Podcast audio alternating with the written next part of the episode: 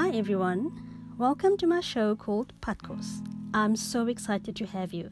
My name is Natasha and I am your host. Padkos is an Afrikaans word that literally means road food. In other words, meals that one packs when embarking on a journey or a long road trip. These meals generally consist of a variety of things. Well, it can be sandwiches, fruit, water, coffee, juice, just about anything, and all depending on what you like, of course. And the amount of food, well, that's also dependent on you, mm. the traveler, as well as the duration of your trip. In the same way, Padkos is here to provide you with sustenance, you know, a little bit of this and a little bit of that, in bite sized pieces on this journey called life.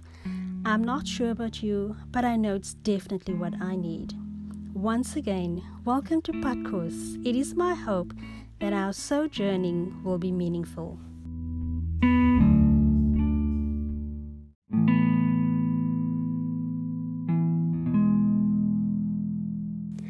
I had the opportunity to visit the Uffizi Gallery in Florence recently and was struck by a wall to wall display of paintings in one of the rooms.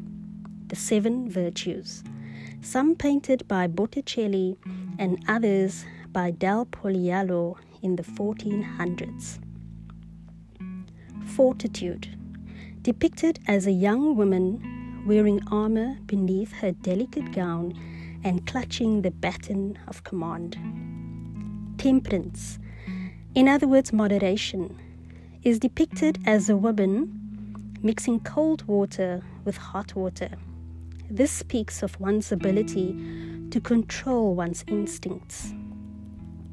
Faith, holding the crucifix and chalice of the Eucharist. This virtue is inspired by God in a man's soul charity, has a blazing fire in her one hand and a child suckling. This refers to her as a nurturer, yet a fierce being. Hope. Her hands are joined in prayer and her sight towards heaven. Justice. With a sword in her right hand, whilst balancing the world on her left knee. This is a call to a righteous life. And finally, prudence. She holds a mirror in front of her in order to see behind her, and with her other hand clutches a snake, which is a prudent animal by nature. These pieces have quite a few things in common. They are each loaded with very powerful narrative it is a display of both humanity and divinity and the interconnectedness of these. It is a display of accountability to oneself and to others. It is also a rallying call.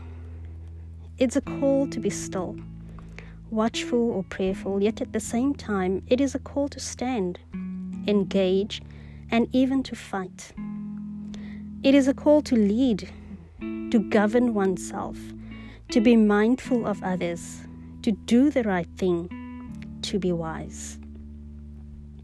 It is a call to our social, political, spiritual, environmental responsibility. Another commonality in the artwork that got my attention is that each virtue is being displayed by a woman, and quite a few of them young women painted by men as early as the 15th century. A little bit ahead of its time, one might argue, yet cannot deny the powerful foresight and inherent message. Now, this is definitely a bite sized meal to consider at another time. Further to this, it's not a case of whether one has or embraces one or a few of the virtues. I think it's all of them. It's a seven in one package for everyone. So, firstly, you, woman, sister, mother, daughter, niece, friend, you are enough.